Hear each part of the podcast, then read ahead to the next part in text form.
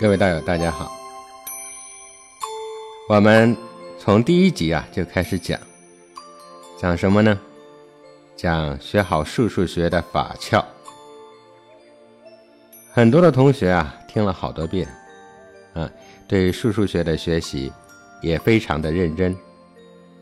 看来大家都比较认同，数数学它确实是一个既实用又博大精微的。好宝贝，学习数数学，甚至说学习周易的朋友啊很多。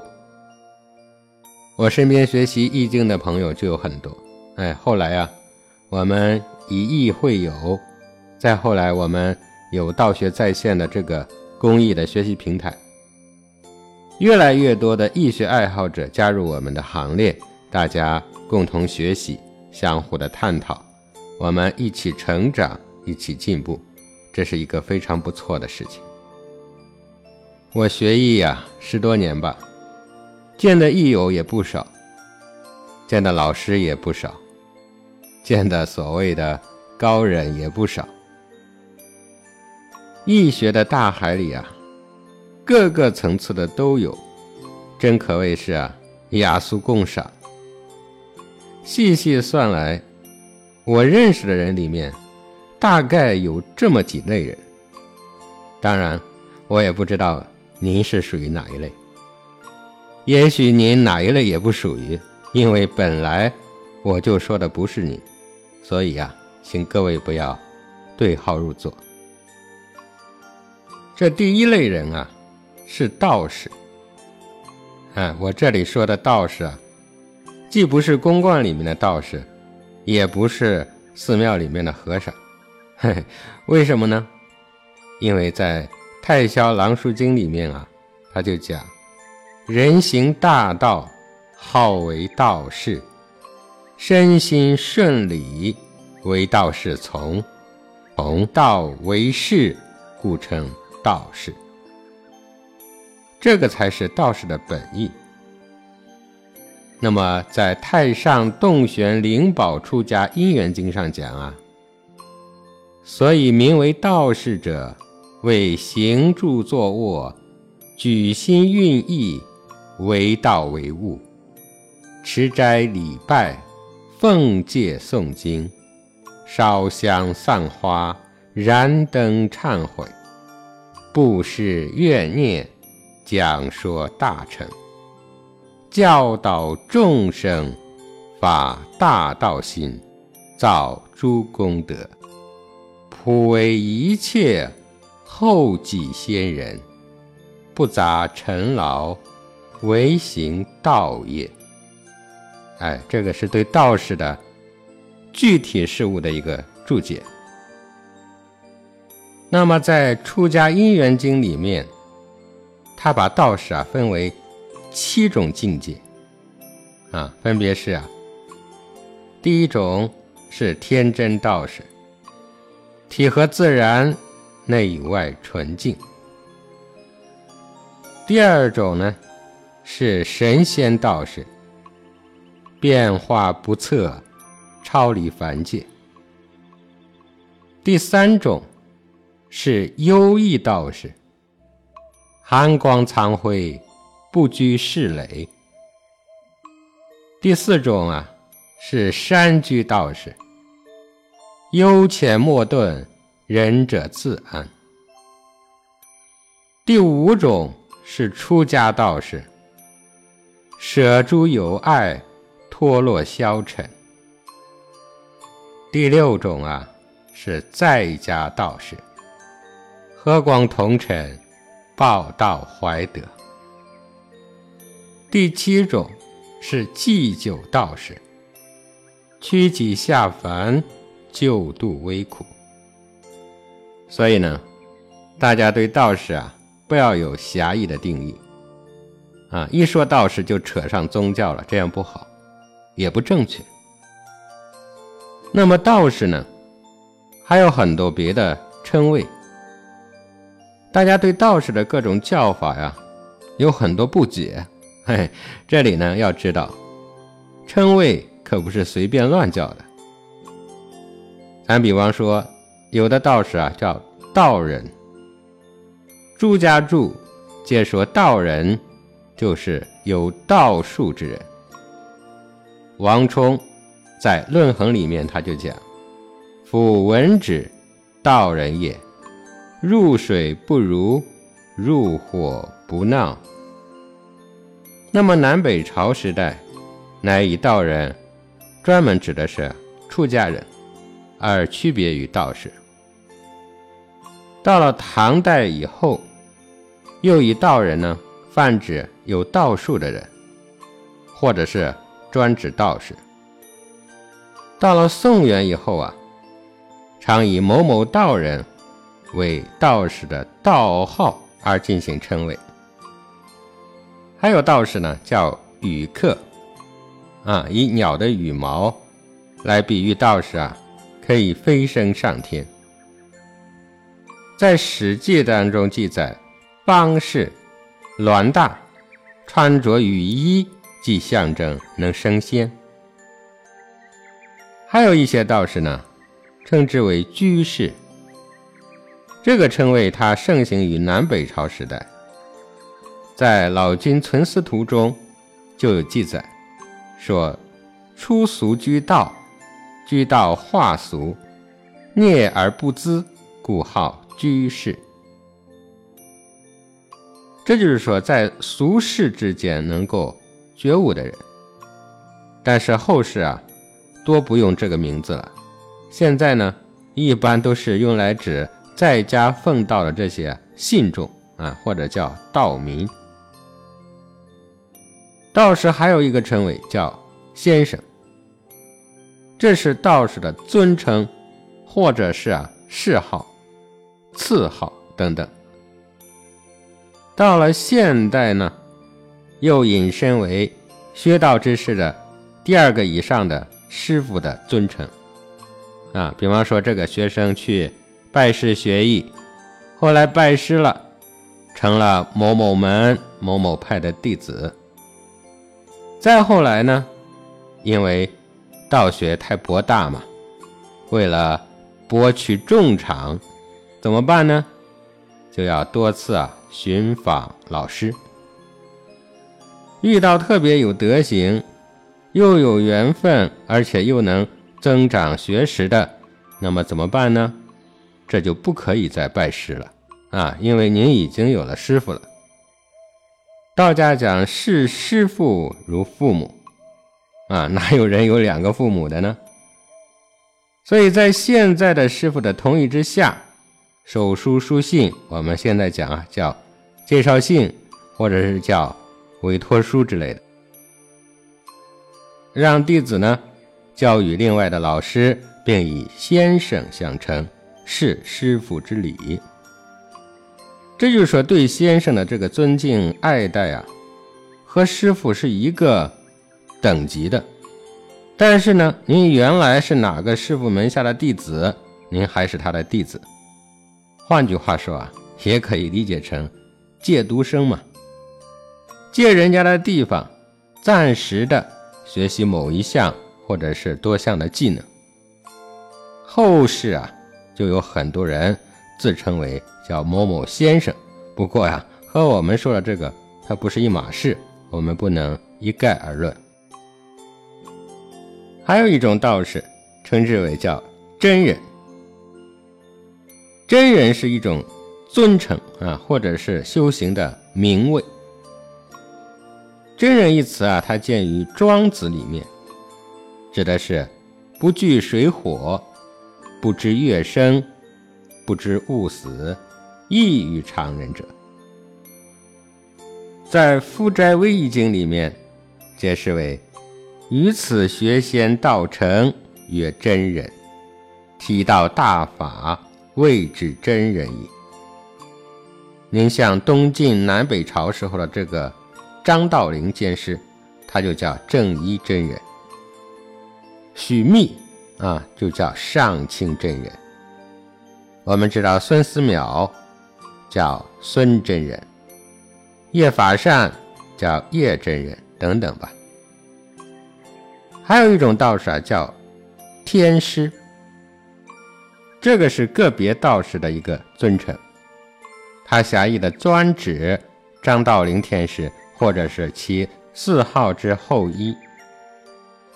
啊，还有称大师的，哈，大师可不能乱叫。现代社会啊，大师越来越多，这个称谓啊是不能随便叫的。大师是对道士的尊称和名位。唐宋年间啊。为了加强对道士的控制，增强道士的荣誉感，那么赐予道士子衣、谥号，因此呢，可以称为某某大师。是一些被认为啊道品高尚、为朝廷所尊礼的个别的道士的名位。咱们还有一种道士叫法师，法师就是精通经界。主持斋仪、渡人入道、堪为重犯的道士。经书中讲啊，当举高德，玄解经义，斯人也，道德内充，威仪外备，俯仰动止，莫非法事。三界所犯，鬼神所占，观其住院，通真昭灵。是以解志，到达群贤。哎，这个很了不起，主要是精通经界，主持科仪为主的。那么以上这些词呢，来称为不同的道士，都挺好听。哈哈。但是道士呢，还有一个称谓啊，非常的常用，叫做贫道。贫道是道士自称的一个谦虚词，是说学道的人啊，不害怕贫困，唯独把刻苦修道哎当成人生最大的一个目标。那么呢，也只有这样，才能制服心魔，戒除滑翔一念。所以道士啊，要自称贫道来时时警示自己。这正所谓啊，道心里面有一识，一识里面啊无道心。另外一种解释呢，是说道士自称为贫道，是因为自己在义理的钻研上还没有深入，理解还没有透彻。那么当然，这也是一种自谦的称谓。道士啊。均以皇帝为始祖，老子为道祖，张道陵先生为教主。以上呢说的都是道士，这也是我们的最终的目的。学习术数学，最终以易入道。入的是什么道呢？孔子在《论语》中讲：“至于道，居于德，依于仁，游于义。”这句话我觉得呀，非常适合我们现在的一个状态。至于道，就是让我们树立远大的志向。修学是为了感悟宇宙自然的大道，能够怎么样呢？道家讲啊，叫返璞归真；佛家讲叫明心见性；儒家讲叫止于至善。居于德，您想返璞归真，您想明心见性，您想止于至善，您拿什么来悟道呢？孔子说，凭据就是德性，不断学习什么是德，不断的践行德，积累德，从而啊增加了道缘。那怎么才能积德呢？那就是行善呗，那就是于善、事善、行善。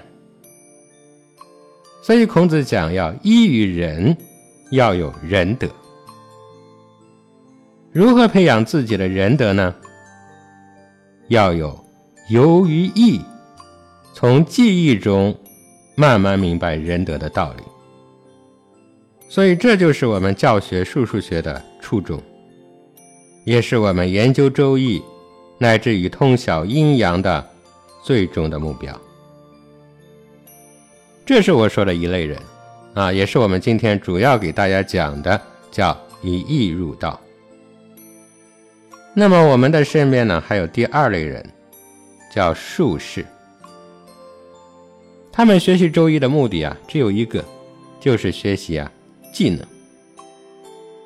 风水、预测、六爻、八字、奇门、梅花等等等等，哎，学的越多越好，算的越准越好。为什么要这样呢？这里面啊。其实是有几点原因的。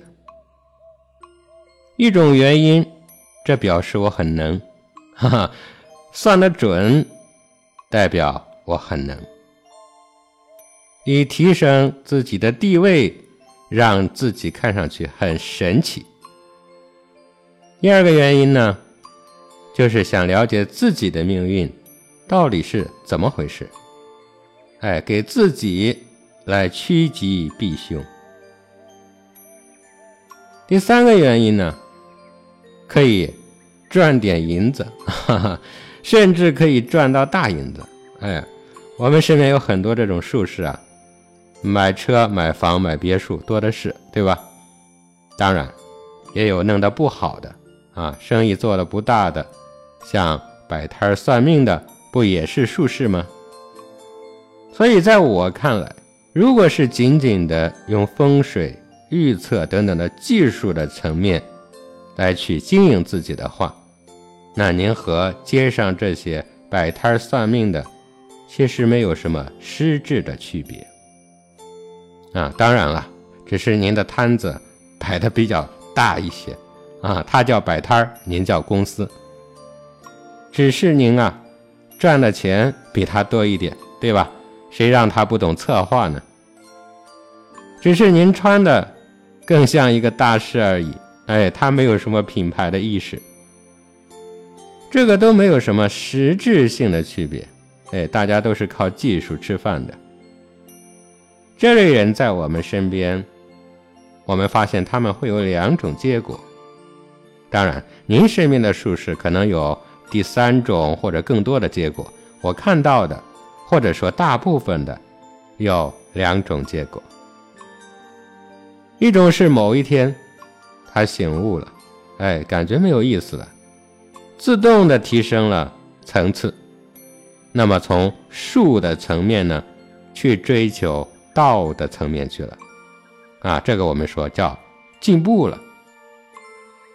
第二种呢，慢慢的后果啊越来越不好，甚至生活工作都不安了，甚至不安全。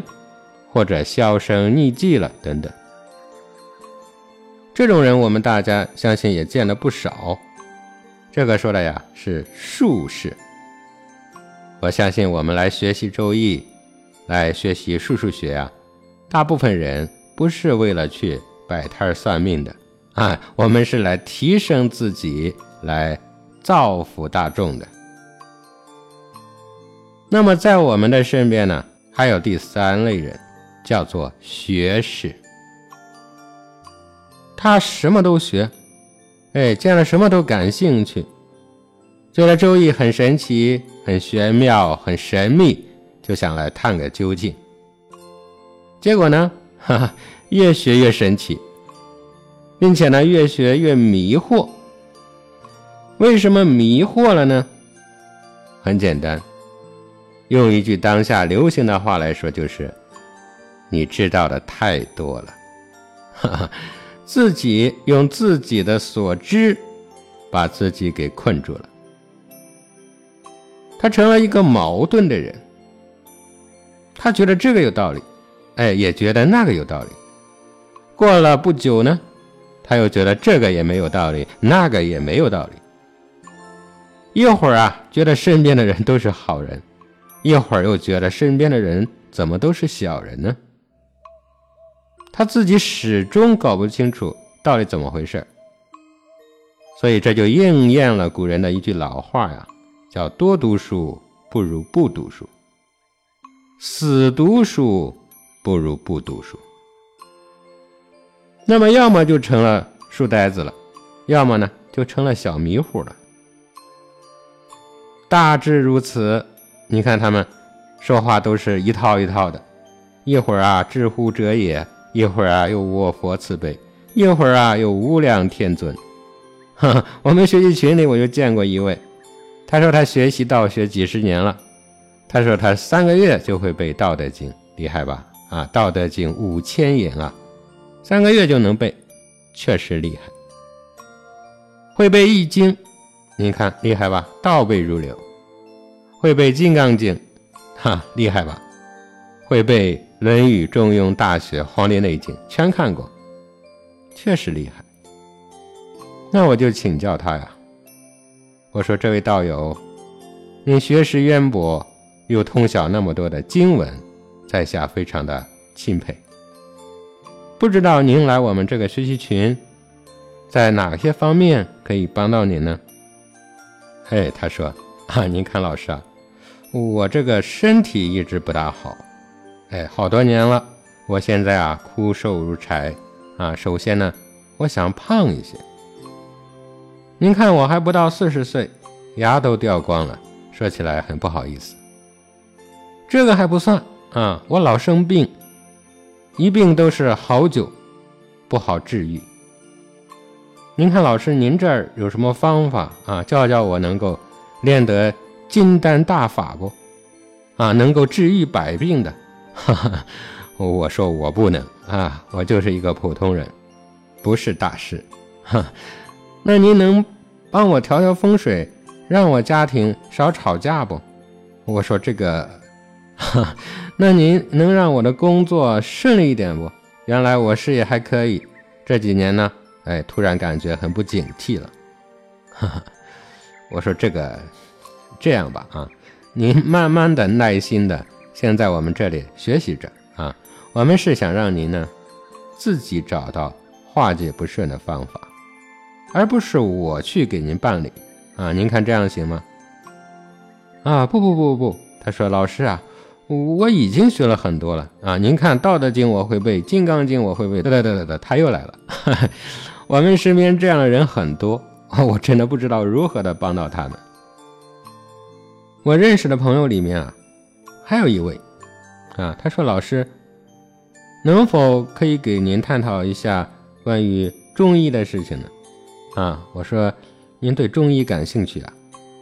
我的学生有很多做中医的，哎，我可以给您推荐他们，啊，因为他们比我这方面专业嘛。啊，他们什么层次的呢？我还都认识这么几位啊，民间的也有。”医院的也有，学院里面的也有。我们呢，当地还有个医学博士啊，跟我关系也都挺好的。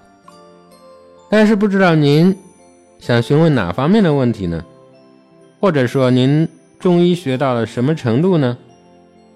哎，他说：“您看吧，我也是十几年研究中医，但是呢，我总觉得自己缺点什么。”啊，我说：“那您感觉？”缺乏哪一方面呢？啊，这个我就想啊，我为什么这个开的药效果都不大好呢？有的时候按照所学的理论，连诊断都会出现问题。哦，那这个可是大事啊！我就问啊，请问您是从哪里学的中医呢？哦，我是自学的，哈，我学了十来年了。哎，各位啊，您觉得我该如何的回复他呢？这类的不懈的努力学习的人啊，我们身边其实很多很多，数不胜数。您看，我还有个同学，毕业之后啊，我们好多年都没有见过面，彼此呢也没有什么联系。他喜欢学习周易，哎，后来看到我们当地报纸上的一个介绍。啊，非要通过一些同学来联系到我。见面之后啊，因为知道他也喜欢周易嘛，并且自学了好多年了。后来他也来听我们的课程，他就问我一个问题，他说：“您看哈，您说向阳的为阳，背阳的为阴，对吧？”哎，我说是的。那么人的身体表面像阳，那就是阳；五脏六腑在里面没有阳光，就是属阴，对吧？哎，我说对啊。他继续说啊，他说您又讲六腑为阳，五脏为阴。那么这个六腑到底是属于阳呢，还是属于阴呢？因为它既不见阳光，而又在中医里面被定义为阳。啊，我说啊，这个哎，还没有等我说完，他又继续问。他说：“但是我看过《黄帝内经》，里面怎么又说心为太阳之阳，肺为太阳之阴？怎么又把五脏全部都给归了阳了呢？哎，并且有的时候又说六腑成阴了呢？那么五脏六腑它到底是阴还是阳呢？”哈。他把我这么一绕啊，把我差点给绕糊涂了。我就跟他解释说啊，我说你比方啊，一座高山，它的下面呢有一个土丘。您说，它们之间谁是阳，谁是阴呢？当然，高者为阳，低者为阴。那么好，高山为阳，土丘为阴，对吧？不过我们走近一看。高山是个荒山，它遍地都只是野草，而土丘呢，却长了一棵苍天大树。那么，请问您哪个是阳，哪个是阴呢？哦，他思考着，哈，好像明白了点什么。我接着说啊，您看啊，高山是阳，土丘是阴。我们再站得高一点。发现高山后面还有山，叫喜马拉雅山。那么，请问高山是阳还是喜马拉雅山是阳呢？啊，那当然是喜马拉雅山是阳嘛，它更高一些。那么，为什么高山现在反而又成了阴了呢？那就是我们观察事物所站的高度不同。对啊，站的高度不同，所以。您看到的形象也是不同的，所以阴阳本是一体，要相互参照。就像没有低的就没有高的，没有对比啊，就没有办法谈阴阳。阴阳它本身是一，它不是二。所以我从来不建议大家去死背书，最后把自己给背迷糊了，背呆了。您要明白原理，然后把这些放到生活中去体悟，才能得到您想要的智慧。不然呢，一脑子的知识，中看不中用。啊，再比方说啊，您背书，向上的是阳，向下的是阴。那我问您，地上长出一棵草，您说它是阳还是阴？对吧？草是向上的，是生发的，是阳。这个时候拿过来一个大钻头，往地下钻眼儿，足足能钻出一米多深呢。您说，小草和电钻，哪个是阴，哪个是阳呢？哦，您明白了。电钻虽然是向下的，是隐藏的，是不见光的，但是从刚与柔。长与短，尖与松，这些角度来说，它又是阳的，所以不能死读书啊！我们要去理解它。啊，我平时批改作业的时候，我发现很多的道友回答问题都是一套一套的，引经据典的，一点都不实际啊！我要的是大家会应用，而不是。让大家给我什么什么的概念？您说他答错了吧？您看他引经据典说的都对。您说他答对了吧？他一个字儿也没有写他自己，写的全是书。所以我们要务实一些，不要那么虚伪啊！不要像我那个同学一样，学了好几年的周易，连个阴阳都搞不清楚，那就麻烦了。等着我们再去校正它。说实话，真的很难的，因为他已经将书本上的这个东西啊，在他脑子里根深蒂固了。想改变，真的要舍掉很多才行啊。所以这就谈到一个问题：自学不能成才吗？为什么周易也好，中医也好，修行修炼也好，经文经典也好，没有老师，真的不行吗？啊，我这里呢，只能负责任的告诉您，真的不行。不光是这些，我相信您学习的任何的学科，没有老师自学成才，我感觉都是非常牵强的。你比方说，在大学里学习几年啊，出来的这些学生，为什么他们就业难呢？为什么企业不敢用他们呢？啊，试想，如果您是一个企业家。一个学了几年理论的会计，您敢交给他做账吗？一个大学毕业的医生，您敢让他给你瞧病吗？啊，这里我们说的呀，不是说学习理论不好，而是所有的理论一定要加上实践。我们说叫实修实证，不然的话都是虚妄的概念啊，不能有益于你我。我们身边比我们厉害的人很多，对吧？有能力、有愿力、有天分的人很多。这让我想到了一个人，就是孙悟空。啊，您看他能力大吧？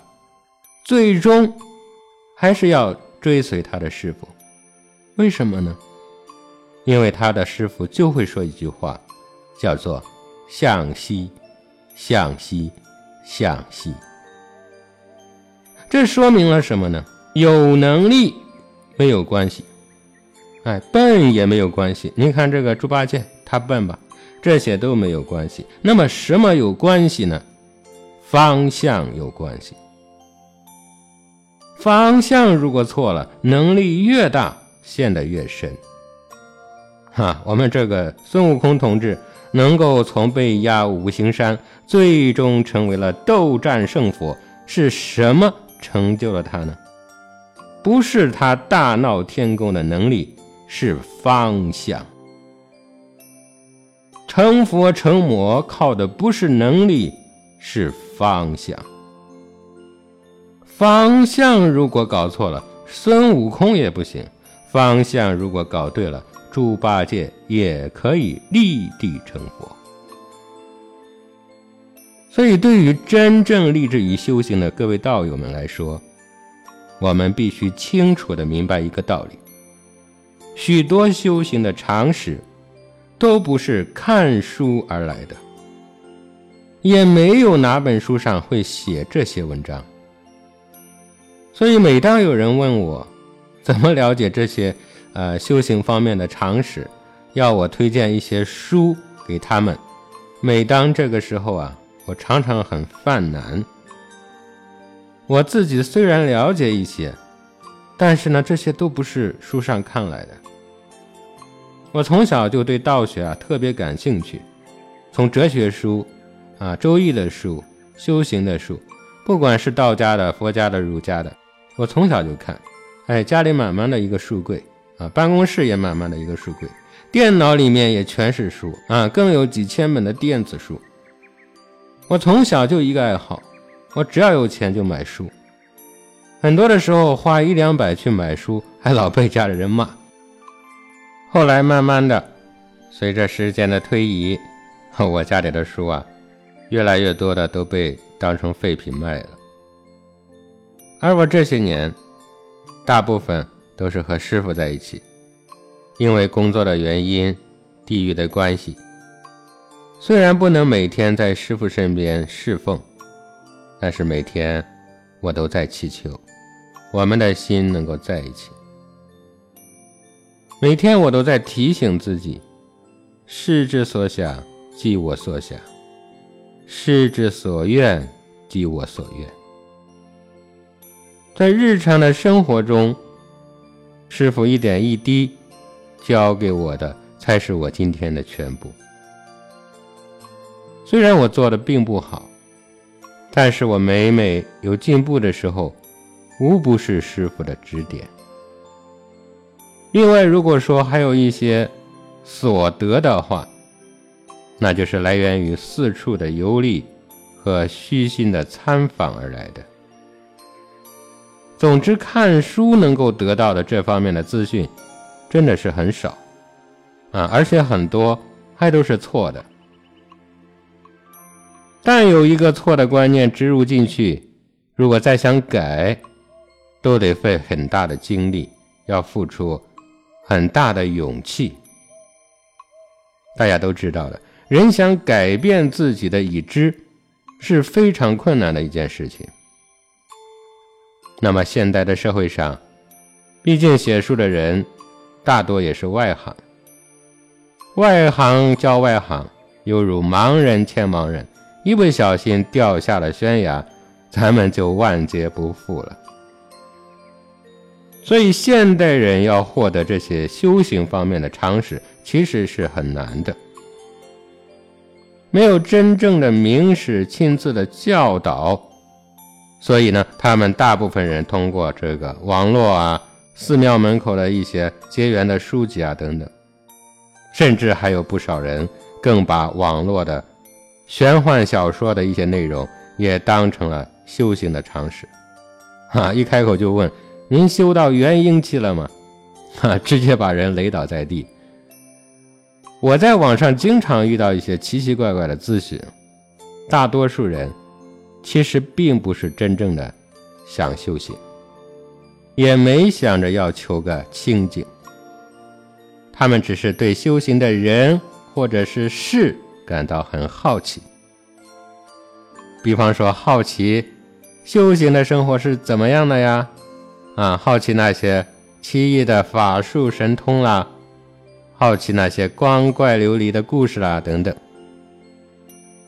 我同时也知道，无论在国内还是海外的华人，都有很多爱慕佛道修行的，他们自己花钱出资。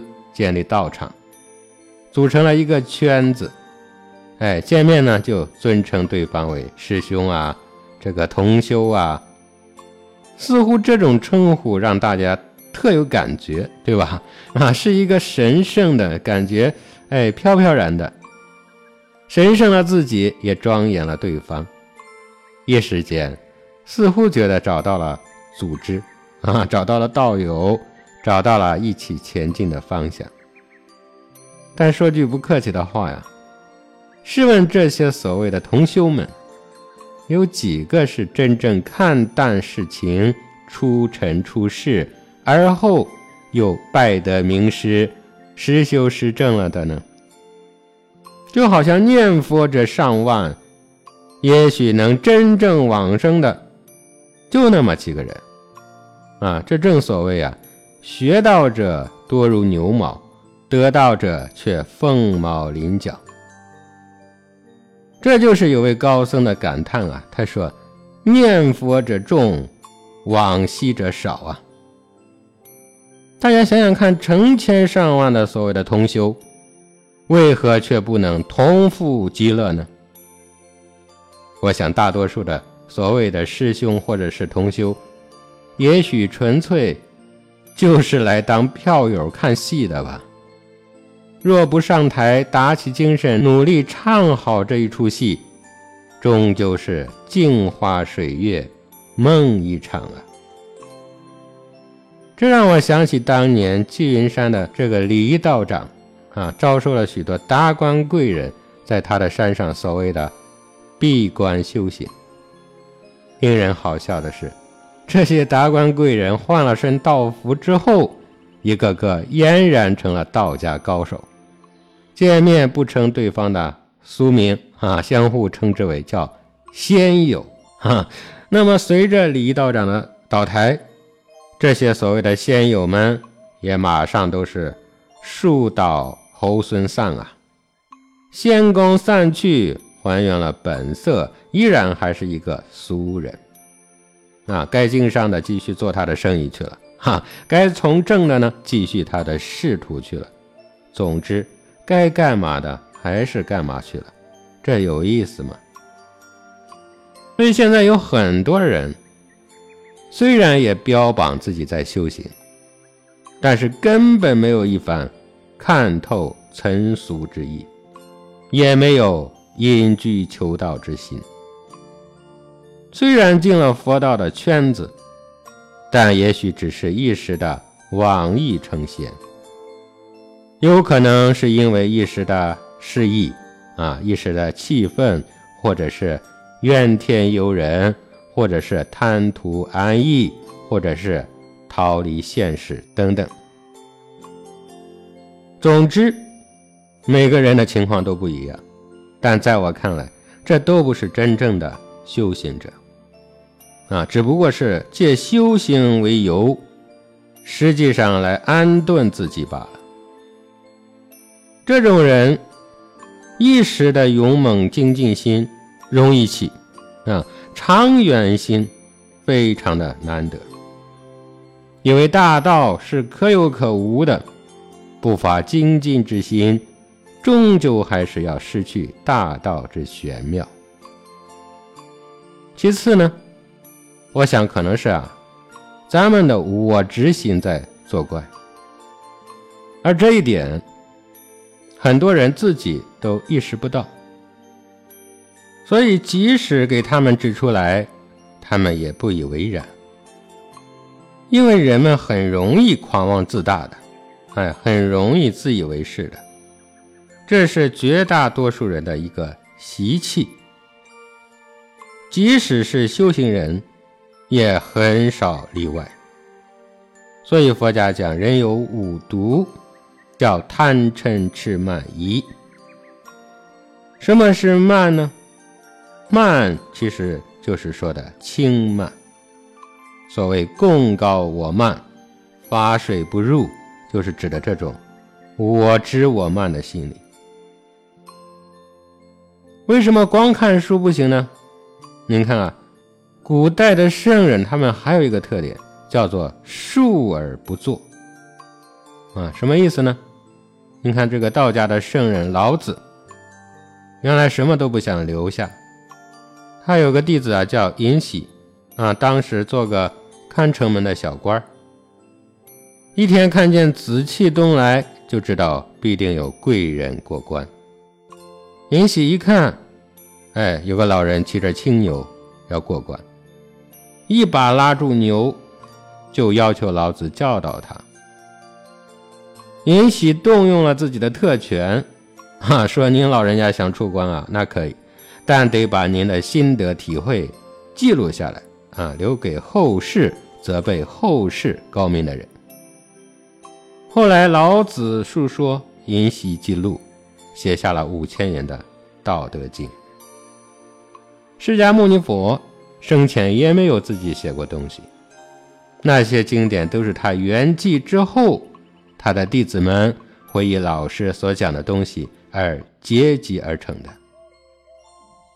所以释迦牟尼佛在《金刚经》中就讲：“若人言如来有所说法，即为谤佛。”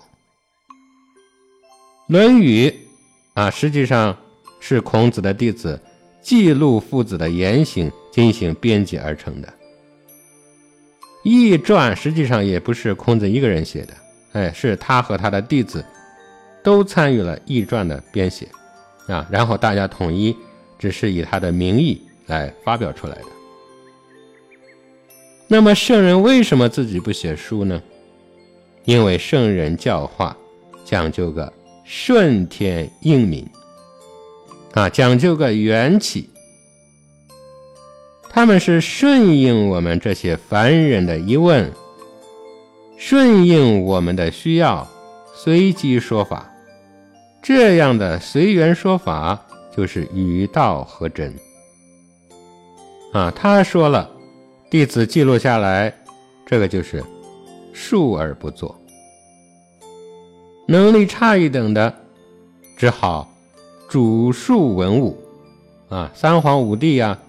尧舜禹汤啊，一路扯古论今，套着圣人的语言而作书。所以呢，千古文章一大抄啊，哈，又抄又套，不是你抄我，就是我抄你。所以清朝有个大臣啊，也是个才子，叫做纪晓岚，哈，这个大家都了解的。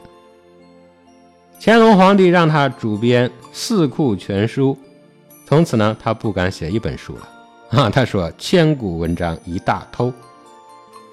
为什么呢？他说天下的理。被古人都说透了，说尽了，我们连理解、继承都来不及呢，偏要抄古人的来为自己扬名啊！这还有什么可说的呢？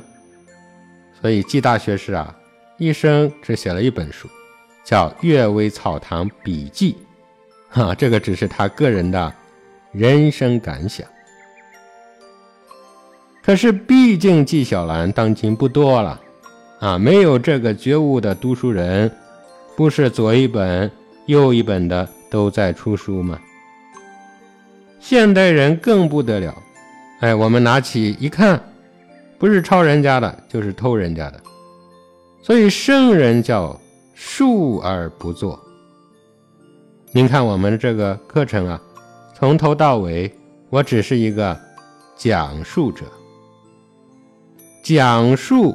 从历代祖师、从师傅那里学到的知识、技能，自己的感悟、感受，我哪里有敢署上自己的名字的本事呢？我前些年啊写过一些东西，来讲述我们几千年来对中国古文字的学习，阐述如何将古文字的文化内涵。应用到我们的生活当中去。前几天啊，一位市长给我打电话，开始呢，我不知道他是谁，因为通常陌生电话我一律不接听的。时间有限啊，没有那么多的闲工夫。也巧了，正好这天有快递要给我送货，所以我以为这是快递的电话呢，就接听了。结果接起来。他上来就说：“哎，我是某某市政府的，通过很多的渠道才找到您的电话，想去拜访一下。”然后我一听不认识啊，我说：“这样吧，有何指教您就直说，拜访啊谈不上，有缘自会相见。”哎，他谈了一通，最后我听懂他的中心思想了，他的意思啊是问能不能让我。把关于中华古文字这一方面，哎，出一本书。后来我就给他讲这个道理啊，婉言谢绝了。再后来，我越来越觉得奇怪啊，因为他不是我们本地的，我实在啊也不认识他。因为当时他自报了姓名，我就随便百度了一下啊，也许是个网友呢，因为我网友太多了。别将来真的见面了啊，不认识多尴尬呀！结果一查不要紧，原来他是个市长。哎，后来一想，反正我也没有说错什么啊，如实汇报嘛。古人就是述而不作嘛。我的学习总结或者叫课题，也无非都是从古人那里学来的，确实不敢署名出书啊。我刚才还谈到一点。我们要真正的了解传统文化，一定要实修实证，不能只是一文解字的在那里搞学问，结果全都似是而非，啊，振振有词，但是呢却离题万里。我们要真想看懂《论语》《孟子》《道德经》《南华经》，以及这个啊，像《黄帝内经》《龙虎经》。《黄庭经》《周易》《参同契》，甚至《大藏经》等等，首先要求我们自己得修道，哎，得实修实练，然后再结合着去看经典，就能一看就懂，一通百通。因为圣人他是知行合一的，理论和实践合一，认知和生命合一。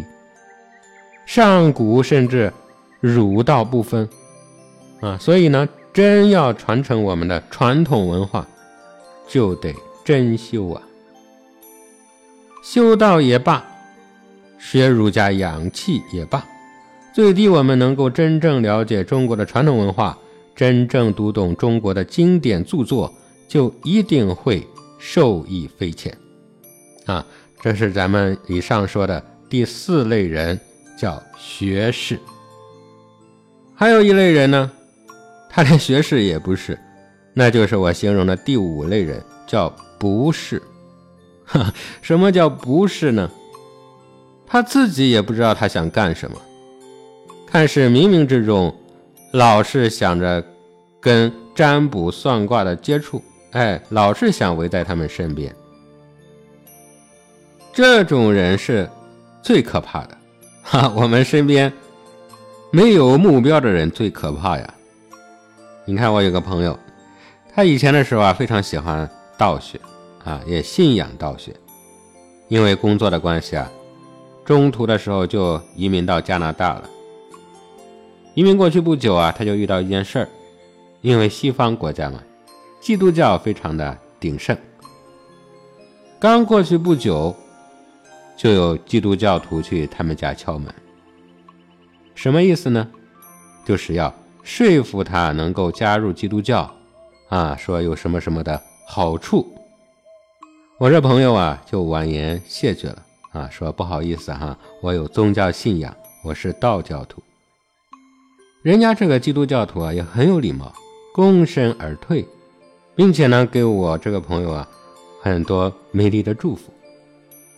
后来他就问旁边的人啊，说你们这里这个基督教很鼎盛啊，刚搬过来住，就有人啊劝我入教。邻居们问他。那您是如何决定的呢？我这位朋友就如实的回答了他。邻居说：“那就好啊，任何人信仰的任何正统的宗教，其实我们都是非常支持的。我们最害怕的就是这个人说他没有任何的信仰。遇到这种人，我们教徒都会远离他。啊，为什么呢？因为这个世界上。”没有信仰的人是最可怕的，因为没有信仰，所以他们什么事情都可以做得出来，并且呢无所忌惮。哎，您看这句话说的，真的让我们深思良久啊。好了，我们今天呢谈了那么多，和大家交流是一件非常值得开心的事情。我呢就是一介山野村夫，知道的也不多。但是我每天接触形形色色的人，希望能把这些形形色色的事情分享给大家，能够让大家少走弯路，能够让大家感悟生活，能够让大家通过学习数数学、学习周易，领略道的玄妙与伟大。同时，我也非常的欢喜。好了，今天我们分享了以易入道。和自学成才的这样的话题，希望对您有所帮助。以上说的都不是什么学术，更不敢当是什么真理，只是我身边发生的一些小事情，相信您也会遇见或者碰到。如果能从中给您点滴的感悟，这也是我最大的幸福。感谢您的陪伴，感谢各位有缘。今天话题的最后呢，有句古话跟大家共勉，在《尚书大禹谟》里面，他讲：“唯德动天，无远勿届，满招损，谦受益，实乃天道。”宋朝的岑师道他解释讲：“君子圣人不以利，有化存言。”化者，成福之也，故曰：满招损，谦受益。好了，今天我们就给大家谈到这里。最后送给大家一首歌，叫《施恩》，希望您能喜欢。各位道友，我们下集再会。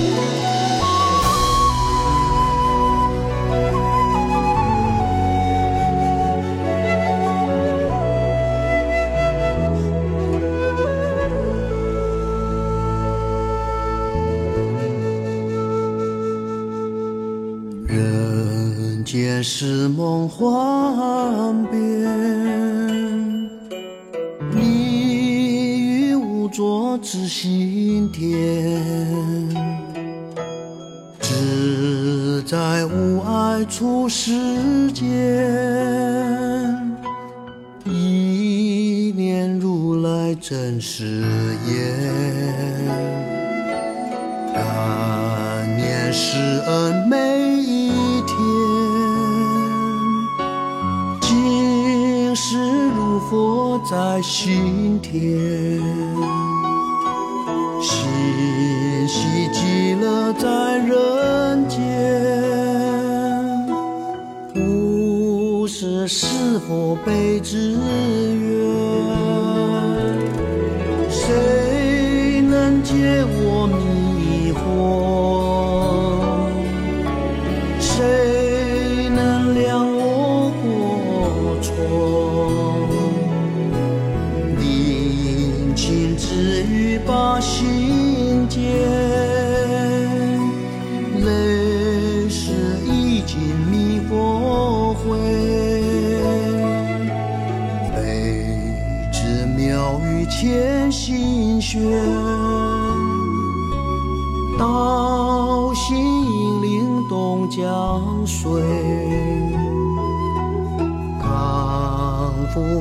托大悲